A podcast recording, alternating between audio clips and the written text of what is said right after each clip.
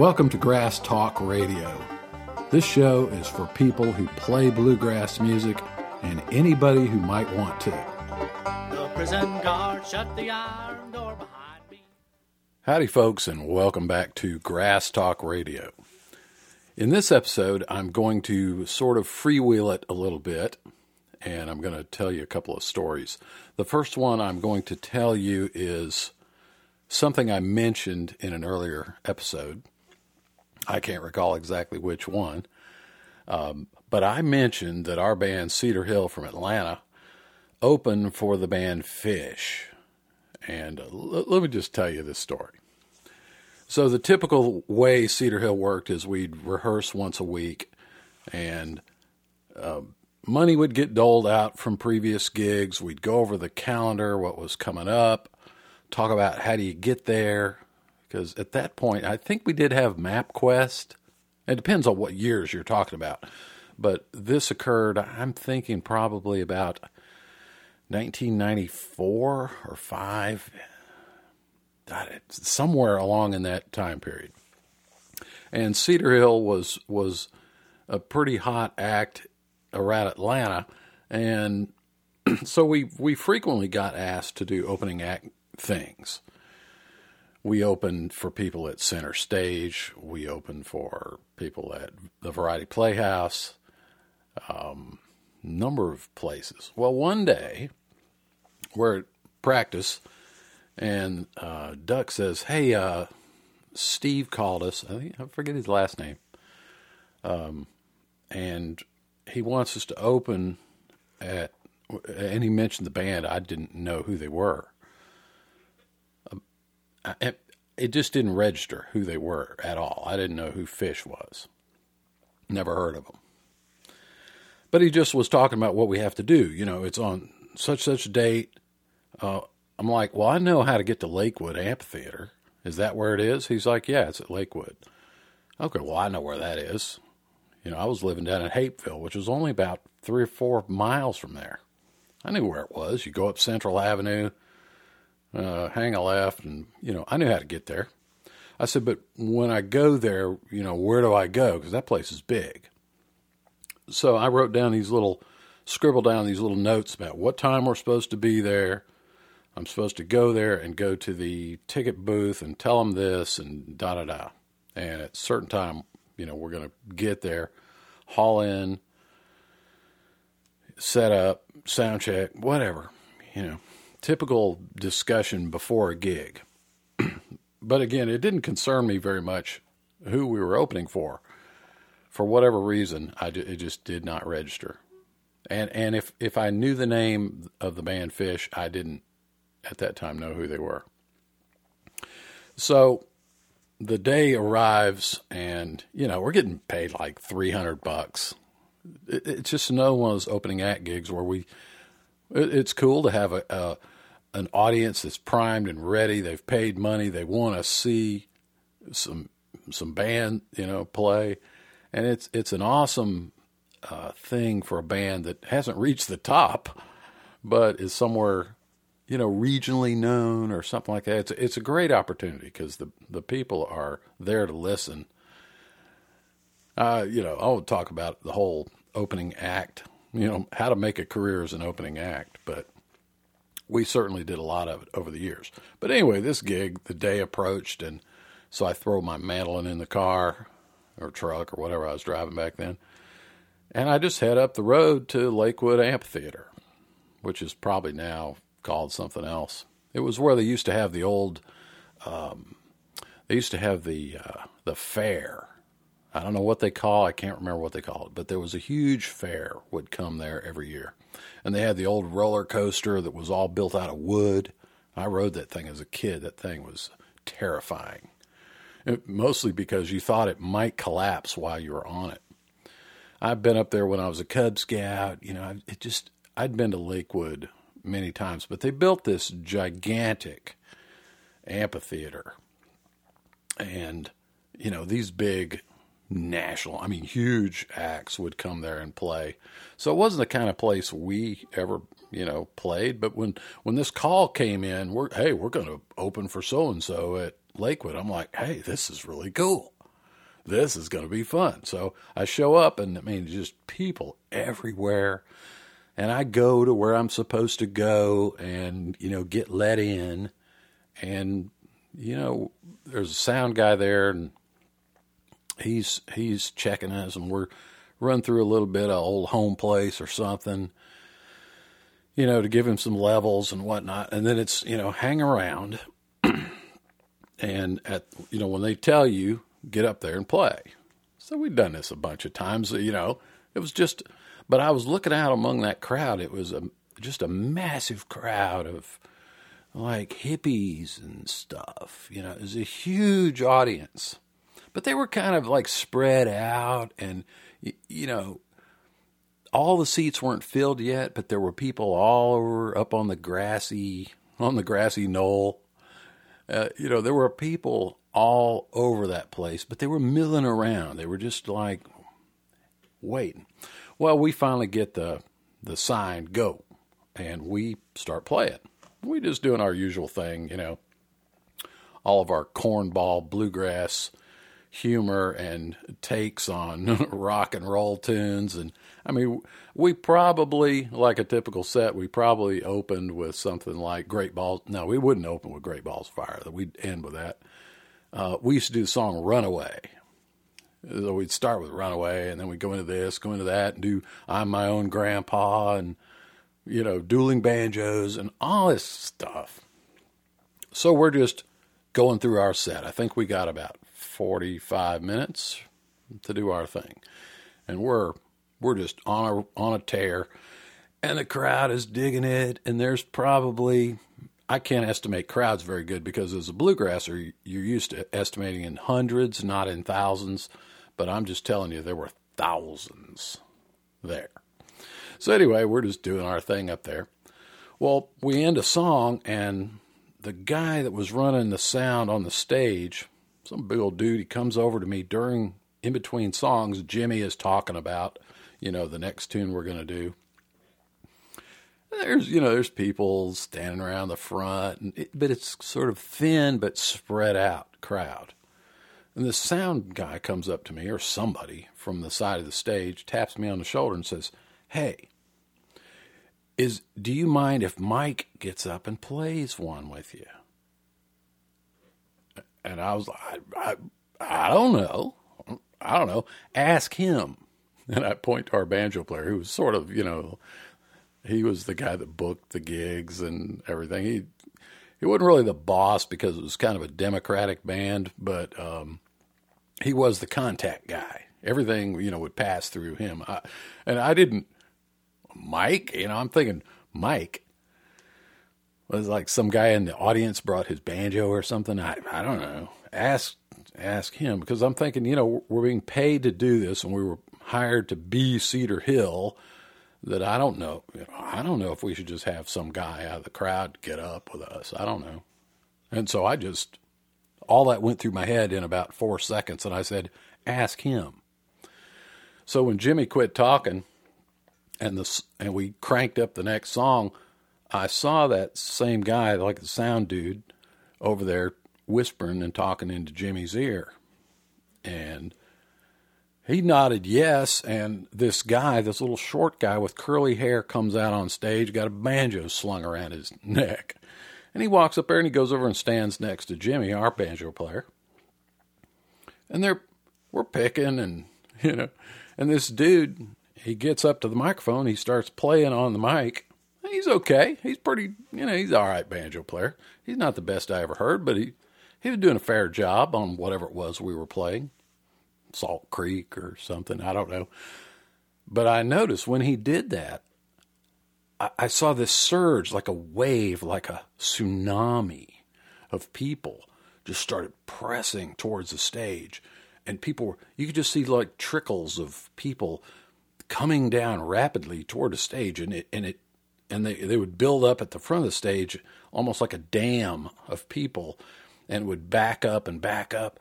And it was like all the people that are here are like coming toward the stage. I'm like, who is this guy? Now, frankly, and I'm just going to be perfectly honest, and Mike, if you're listening, which I doubt you are, but if you are, Duck on that given day was five times the banjo player. But nobody came, you know, rushing the stage when Duck kicked off Foggy Mountain Breakdown. But when this guy played it, all of a sudden the whole audience, I mean, the beach balls that were bouncing around through the audience just tumbled to the ground and rolled off in the bushes. And every eyeball turned on that stage. I was like, whoa. And it dawned on me this guy must be one of the guys that we're opening for. You know, and at, if you'd asked me right then who we were opening for, I don't think I could have, I didn't know the name. I couldn't have recalled it. I didn't know who. it could have been the Grateful Dead for all I knew. You know, I, I don't know. I'm a bluegrass guy. I don't, you know, I don't follow these bands around. But anyway, as it turned out, it was the bass player from Phish, and he played the banjo. What I found out later was they sort of were um, enamored with bluegrass, and so they all kind of picked up bluegrass instruments. And I'll tell you more about that in a minute. But anyway, as this is going on and the crowd is surging toward the stage, I noticed to my left another guy walks out, kind of a taller guy, kind of redheaded dude. He comes out, he's got a mandolin. Well, he comes over and stands next to me because I got a mandolin. And, you know, we're just playing, and I took a break, he took a break, and we're doing all this stuff, and the crowd is going crazy. Like, wow, this is pretty cool. Let's do another one. And uh, whatever we did, I, I don't even remember the songs.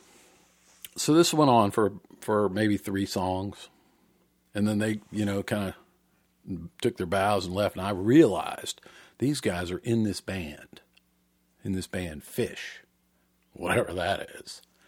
And uh, we finished up our set, and the crowd was really into it at that point. And we end with, you know, Mama Don't Allow and, and Great Balls of Fire was typically how we ended a set like that. When you got 45 minutes to do your thing, you pack all your best stuff into there. I mean, I'm talking show stoppers, you know, the drive them crazy, leave them wanting more kind of thing.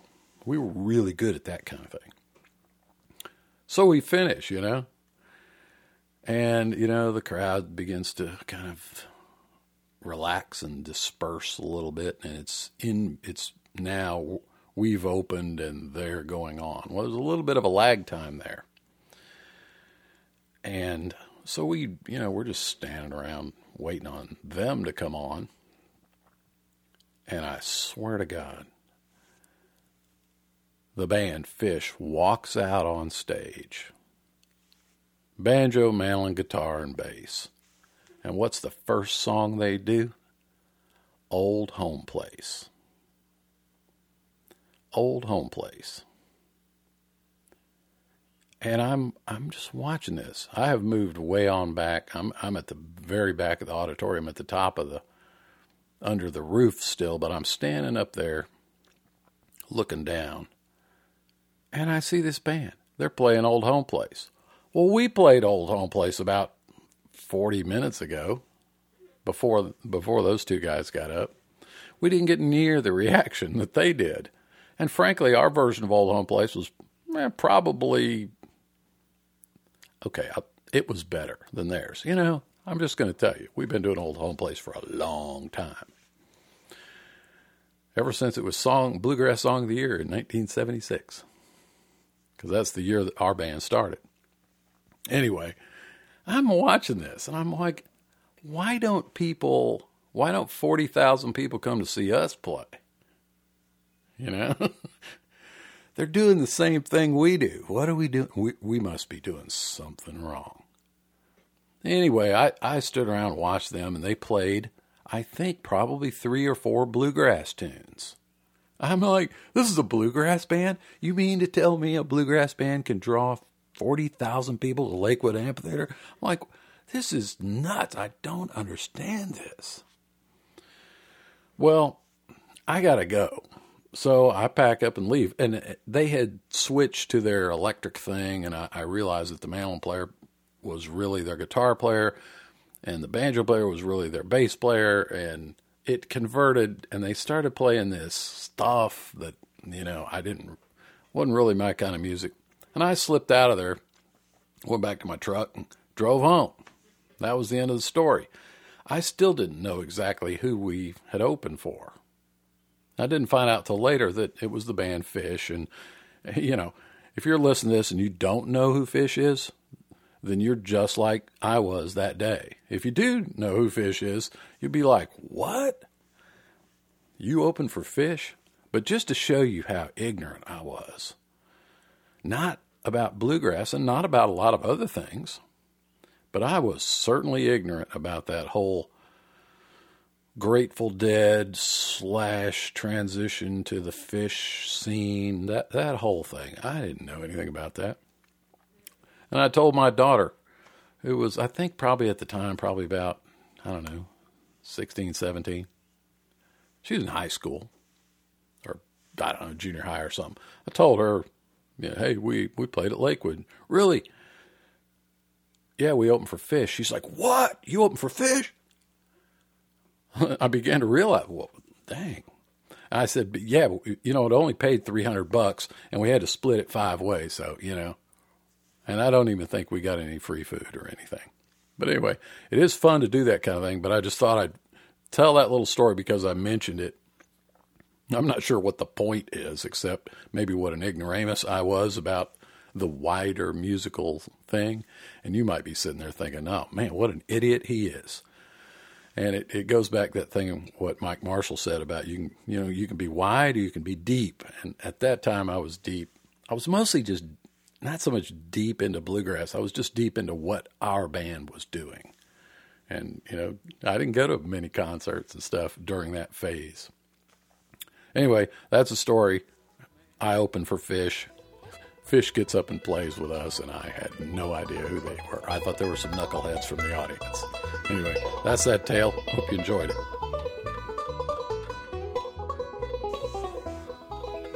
One thing I want to say to all of you who have been listening to these shows all along, or you know, whether you've just listened to one or all of them, it's getting to be a, a lot. It's probably approaching 11 or 12 hours of stuff.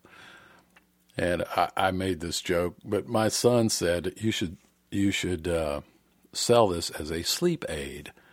And I swear, last night he was getting ready to go to bed, and today is the last day of school.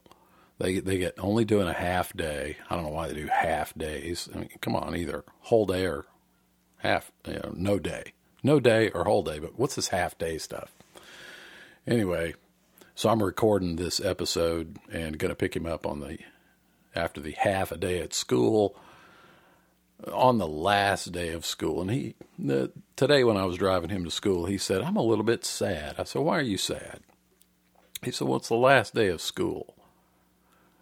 I said, "Well, think of it this way: it's the first day of summer vacation." Anyway, he was going to go to school and get the phone numbers of a couple of the kids that you know, he hoped he could uh, hang around with, you know, get together and do stuff with this summer. Anyway, last night, he's half hour past bedtime and he's laying there in the bed. And I got the computer over here in the corner of the same room. And he said, Put on one of your podcasts. I said, Which one which one do you want to hear? He said, It really doesn't matter just put one on because it helps me go to sleep. So I picked out See the Elephant because I don't think he had listened to that one, and I just started it. And I'm listening to it. I hadn't listened to it. I think I listened to it once right after it went up. I'm listening to See the Elephant go a little bit, and I glance over my shoulder. It hadn't been two minutes. He is sound asleep. So if my voice puts you to sleep, hey, you know, think of that as the benefit of this podcast. It makes a wonderful sleep aid. Hmm. Anyway, I forgot where I was going with this. Oh yeah, yeah. All all of you who have gone to iTunes and give me the five star ratings, thanks. Just keep clicking five stars, and I don't know how that helps, but I I suspect it does help there I, I thought it was funny. The very first review, or the very few first uh, rating I got was a four star, and I thought, eh, four's pretty good. And ever since then, they've all been five stars. And I have to tell you, my feelings are hurt when I get a four star. I, I only went the five star.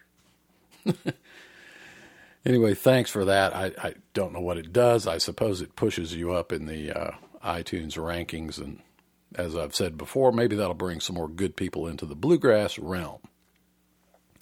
And I also want to say, I hope you're enjoying this sort of transition to interviews with people. Had some pretty good ones here, and, and got some more good ones coming. So stick around. But uh, but I'm going to intersperse it with just me rapping because that is how this thing started. And if you know, I still have a few things to talk about.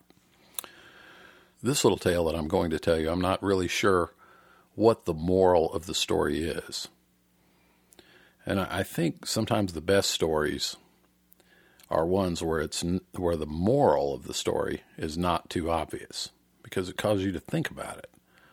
You have to decide for you what is the moral of this story for you. And I think you know, a good story sometimes will mean one thing to one person, something else to someone else based on your experiences. So I'm just going to tell you my experience here. And this goes back to something I talked about back, um, uh, probably in multiple episodes, but in certainly in the earlier episodes where I was talking about how I got started. And I got, uh, I've mentioned that I got the banjo bug when my mother was working at the library, and I would go hang around the library, and I found the Foxfire book, and I built a banjo. But I want to dial back just a little bit before that because I had been exposed to a banjo just a little before that. And this could be months, it could be a year. I, you know, hate to tell you, when you get my age, some of this stuff starts running together. But I know it's before I made the banjo, before I built my own banjo out of total desperation. Right before that, this is the time period I'm talking about. I'm in high school, I'm probably in the 10th grade, something like that. So let me describe our family very quickly. You could say we were a very musical family. My mother played the piano and the organ. And she was the organist at her church as a child when she was 12 years old. And probably because she had taken some piano lessons or something and they needed an organist and they said, Can you play this? And she said, Yes. I'm just guessing. She was no you know, trained musician. She had just she knew how to play it and she figured it out. So she was a the church organist growing up as a child. Well, many years later when me and my brothers and sisters came along, mom was always the church organist. And we moved around a good bit as a child, you know, up until about the 7th grade.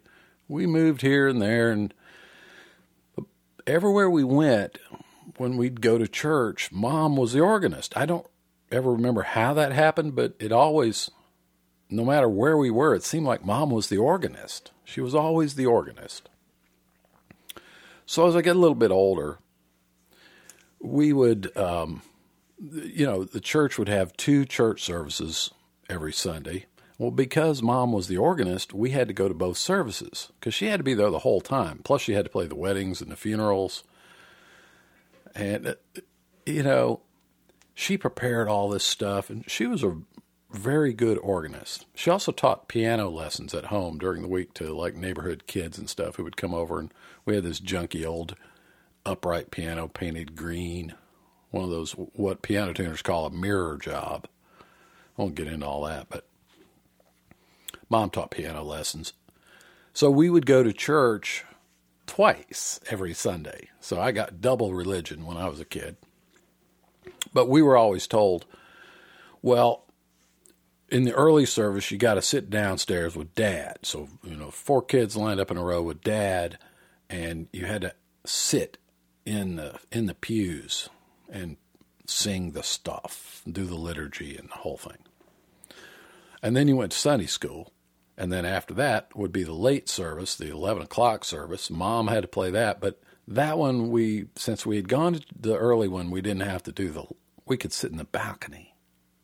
Or you could go out and sit in a car if you wanted to just sit in a car. It didn't matter. My brother would usually choose that. And I would sit in the balcony. And, you know, this went on for years. I'm talking my whole childhood. Uh, was one service downstairs with dad, and the second service sitting in, in the balcony. Sometimes the choir would be there, so you'd have to sit on the floor or something down by the organ. And I remember spending many, many, many, many, many Sundays sitting on the floor drawing cartoons in the in the bulletin, and mostly just watching my mother's feet playing the bass pedals on the on the organ. You know, it was really interesting to get you know just watch the feet. And she she had special shoes. She used to put on these. She carried in her little bag little slipper type things that she wore when she played the organ. Mom was a pretty amazing musician. Anyway, so I got my my fill of all that and sang in the children's choir and all this kind of stuff. But as we got old enough to get into band, my brother got into band. They started him in seventh grade then. He played the trombone. I played the French horn. Uh, had two sisters that played flute and clarinet, and of course, mom played. So it's like the whole family played. But there was one guy in the family, my dad. He didn't play anything. His family growing up, to my knowledge, didn't play any instruments. And my dad was a, uh, you know, standing in church singing the hymns and stuff. He was sort of a mumbler. You know, you could tell he was his lips were moving, but I never actually heard the man sing. Uh, he's one of those people that you'd say, you know, doesn't have a musical bone in his body. I just, but you know, as a kid, you don't really notice this. You notice what's happening, you don't notice what's not happening. And Dad, you know, he was he was more likely to be um, an usher at church, you know, taking up the collection. I remember he was the treasurer many times. He'd like count the money after the church service, you know. He was always very active in the church, but not musically. He didn't sing, didn't play any instruments. And we're just doing our thing. We're just a bunch of dumb kids. We don't, you know, we're just doing our thing. Well, okay. I'm going to try to keep this as short as possible. I think my father, you know, it sort of felt left out because he didn't play any instruments or anything. And this is before I really, that light bulb turned on for me about bluegrass. In fact, this may be what caused the light bulb to go on for me. I'm probably 15 or 16 years old. Well, on Sunday, after we'd get home from church, you know, everybody's just kind of in the house doing their different things. And one Sunday, Pop turns on the TV and sits down in front of the TV and he's flipping around the channels and he stops on channel 8 and channel 8 in Atlanta back during the this is the early 70s was the public TV station. It came out of Athens, Georgia. Most I think it was all produced over at University of Georgia. He turns it on. There's this guy playing the banjo. Dad stops on that. And I'm in the room. I see this too. Well, it turns out it's this 30 minute television program, comes on every Sunday, I think at 3 o'clock. It's called How to Play the Five String Banjo with Buddy Blackman. So we watched this first episode. I don't know if it was the first, could have been the second, could have been the third. I don't know, but we were. It's a pretty early one you know, because he's showing how to put the picks on and how to play a simple roll.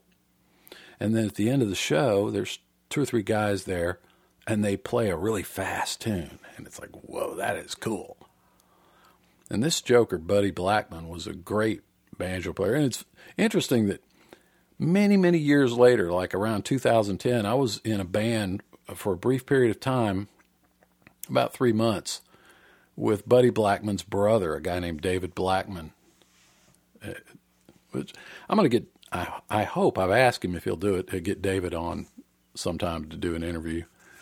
David's a great guy, and I told this story to David one time before a gig. the same story that I'm telling you right now, how I came to know who his brother was, Buddy Blackman. Anyway, it was a show. And you got to remember, back in those days, there were no VCRs. So if you watched the show and you didn't get it, you didn't get how to do thumb pinch or TITM, it's just gone. So out of, you know, if a hundred things were told to you in the show, you might remember two of them. Well, anyway, my dad's watching this, and I think something, you know, he got the idea. Maybe everybody else plays something. Maybe, maybe he could play the banjo. So a week goes by. Oh, and, and back to about, you know, how we didn't, there was no way to remember what was taught because you couldn't record it and you couldn't replay it. You couldn't pause like YouTube. Like if you buy one of my mandolin videos, you can watch it a thousand times if you need to. But back then, it just it aired live. Well, I'm sure it was videotaped, but when it was over, it was over. So they sold a book, and so you could write, you know, to this address on the screen, send in a check, and get the book that went with the show. I don't think Dad ever did that, but the next week he comes home, he has bought himself a banjo from the Sears Roebuck catalog. Silvertone banjo. Got a case. He went down to the music store and bought a Mel Bay How to Play the Banjo book. He didn't order the book that went with the show. He had a book, similar stuff, but wasn't teaching the exact same stuff. You know, I don't, maybe he just didn't know that it would be better to get the book that matches the TV show. So, anyway, next Sunday rolls around. We get home from church, and I see dad setting up in front of the TV. He's got his banjo in his lap. And I'm like, this is really cool. And I, you know, all of us kids wanted to check this banjo out and strummed it a little bit. And I think mom helped him tune it she looked in the book because it had the piano notes. Anyway, he, he was pretty close in tune, I think, and the show came on, and they played a tune, and then Buddy starts talking, and he's a great teacher, by the way. I think uh, you might be able to find some of those episodes on YouTube, and if I can find them, I'll, I'll put put some examples on the show notes. Anyway, so Pop is gonna learn to play some music. He's not going to be left out of this musical family. He's not going to be the only one that can't play. He's going to learn to play the banjo. So he he does for several weeks. When that thing comes on, he's got his banjo out. And I noticed him, you know, practicing for maybe I didn't, he didn't practice a lot, but I, I remember a few times during the week he would get it out and just plunk along, plunk, plunk, plunk, and then put it back in the case. So couple weeks into this, I'm home from school one day and I want to see that banjo. I'm going to find that thing. So I go up, digging around in mom and dad's bedroom and go in the closet and found it. That's where Pop, you know, kept his 22 rifle and stuff we weren't supposed to touch was way back in the back corner of the of the uh, closet and there's that banjo case. So I pulled it out, opened it up, and I thought, they're not going to be home for another hour. I'm going to get this thing out. So I get it out, get the picks, and the book, the Mel Bay book. I don't remember which one it was. Might, I don't know. Might have been that Sonny Osborne book. And I sit down, and I start tinkering around with this thing a little bit. Oh, got to watch the clock. Mom's going to be home any time, or dad, somebody. Put it back. Didn't say anything to anybody. My brother's in the basement. You know, his bedroom was in the basement. He's got headphones on. He's probably listening to ZZ Top and Chicago records. My sisters are off in the neighborhood playing with their friends. I'm a, I'm in the house alone. I can I can sneak that banjo out. And I, I suppose the moral of the story is if you think your kids aren't digging around in your stuff, you're wrong because they are. And they're going to be very careful about putting everything back just so. Anyway, that's what I was doing. And I would do this day after day after day. I'd get that thing out and try to do that T I T M, T I T M, T I T M. And then I started trying that 2 3 slide. I'm working towards Cripple Creek. By the way, it's the same way I still teach people today. If you buy my banjo instruction course, it's pretty much that same stuff. Worked for me. It worked for Earl. It probably worked for you. Anyway, I was sneaking around, practicing a little bit on this thing. I wasn't any good. I mean, I was slow and, you know, I'd only been doing this for a few weeks. And then on Sunday, Dad would get the thing out and I would just be quiet as a mouse. And I would watch the show too, but I never let on that I was, you know, sneaking his banjo out, afraid he'd get mad at me. Well, a couple weeks goes by, and they're deep into Cripple Creek, and uh, I'm watching. Pop's over there picking a little bit. well, the show finished, and I got up the nerve, and I, Dad was over there still trying to play that two three slide lick, T I T M. He's trying to do that. And I got, I got up the nerve to say, I believe I could do that. He looked at me. He said, Okay, try it. Put on the picks, and I sit down. Now, he did not know that I had been practicing almost every day for three weeks or so. I set it down my lap. I went dink a deedle dink a deedle dink a deedle dink a deedle dink a deedle, and I'm paying attention to what I'm doing. He walks over to me, picks the banjo up out of my hand, and walks out of the room. Didn't say a word. Didn't come out of his bedroom. I think I really hurt his feelings. And at that well, let me tell you a little bit more first. Nothing was said. You know, at supper time, everybody was around a supper table and nothing was said about it. Next day, I, uh, the next day was Monday because the show came on on Sunday. I come home Monday from school, still thinking about this. Decided to go in there and get the banjo out, sneak the banjo out of the closet again. I go in the closet. The banjo is gone. There is no banjo.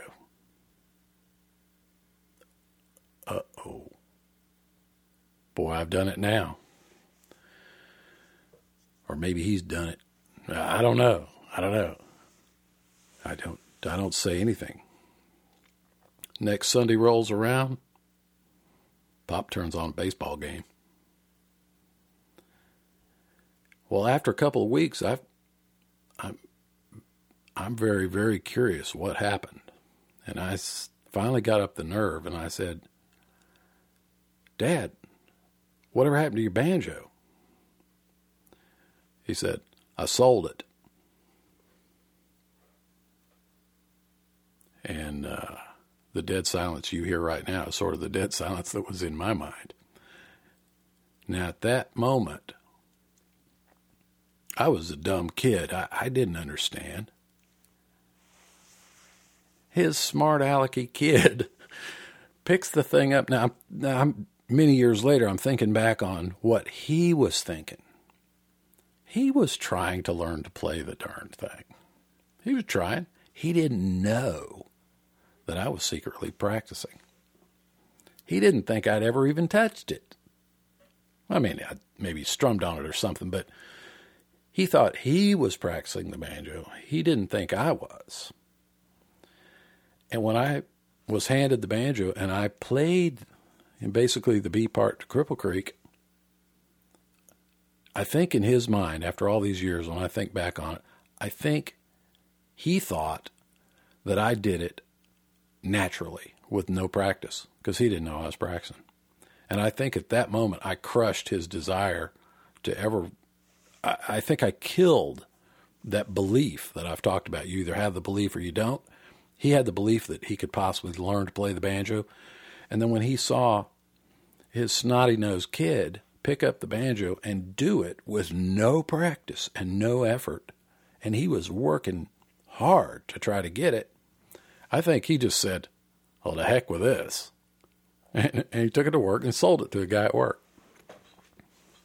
But I didn't realize this. At the time, I thought he did it to me out of spite. I thought it made him mad that I had showed him up a little bit. And the only difference between me and him might not be the only difference, but the primary difference was that I'd pull it out and practice it for an hour a day, every day. And he didn't do that. He didn't have time. You know, he was working.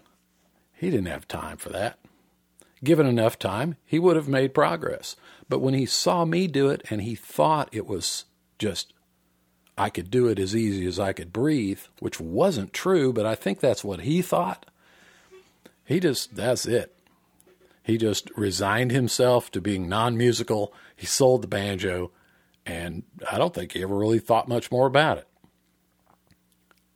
But boy, I sure did. And that lit the fire because now I knew I could sort of do it, but I don't have a banjo. And that is what lit the fuse for me to make my own banjo from those plans in the Foxfire book. And I remember Dad looking at that banjo. Dad was a pretty good woodworker. He could he built all kind of furniture and sets of bookshelves, and you know he was always tinkering around in the wood shop.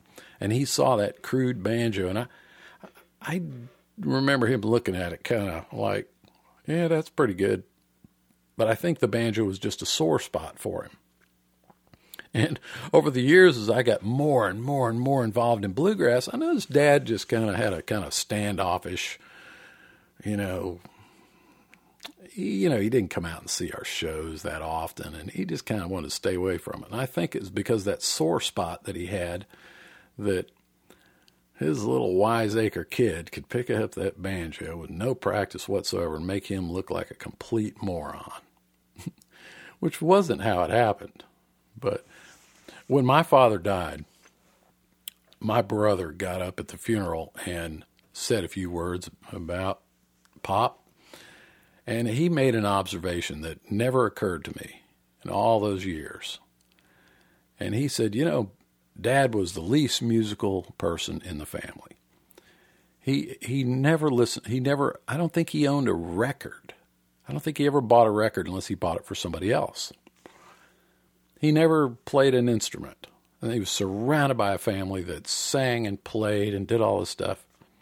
But my brother made the wise observation, and he said, "You know, um, Dad never played anything." He did have a he did have a Ray Stevens cassette tape that he liked a lot. He loved those Ray Stevens songs, and in his later years, he he used to come out to see Cedar Hill, and we used to do that song called "It's Me Again, Margaret." And Pop just loved that stuff. He loved the comedy. He didn't get into the music, but my brother made the wise observation that, you know, even though Dad did not play an instrument, couldn't carry a tune in a bucket over the many years, he spent more money buying instruments, buying lessons. I mean, stuff like French horns and trombones on time payment plans. He gave us this by working, you know, his butt off at the newspaper or at the print shop. And, you know, he never asked for anything in return. So I, I don't know what you draw from this, except that one when you're when you're when you're young and inexperienced as I was at that time, you really don't understand these things. But later on, you, I think it would be wise for all of us to just look around and say, who are the people in my life that help me accomplish the things that I have accomplished? And with very, very, very rarely do they ask for anything in return. That was my pop. So thanks, Pop. Anyway, I hope you enjoyed this um, tale of what really lit the fuse for me on wanting to learn to play the banjo.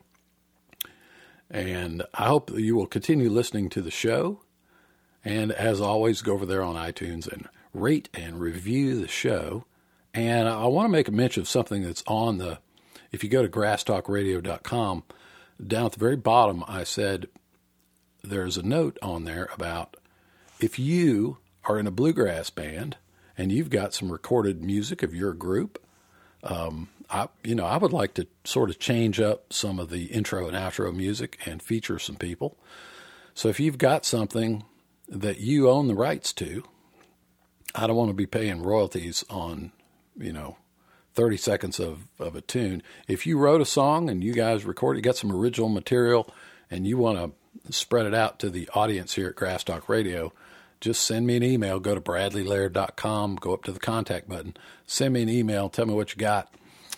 I'll put your band on here and, uh, of course, mention you and put you in the show notes, link back to you. So if you got some music that you own the rights to and it's bluegrass, get with me.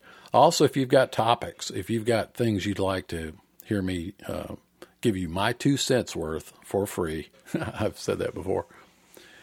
Uh, something you, you want to hear me talk about, or you want to get on here and talk, uh, just send me an email and let's talk. I think this is uh, going to be fun. I, uh, once again, I'm not sure I'll make it all the way to fi- episode 500, but I have no plans to stop at this time. So, anyway, I hope you enjoyed this episode. Come back for the next one, and uh, don't forget to subscribe over on iTunes, or you can go to Podbean or wherever. Anyway, hang around. We got more fun stuff coming. Talk to you in the next episode.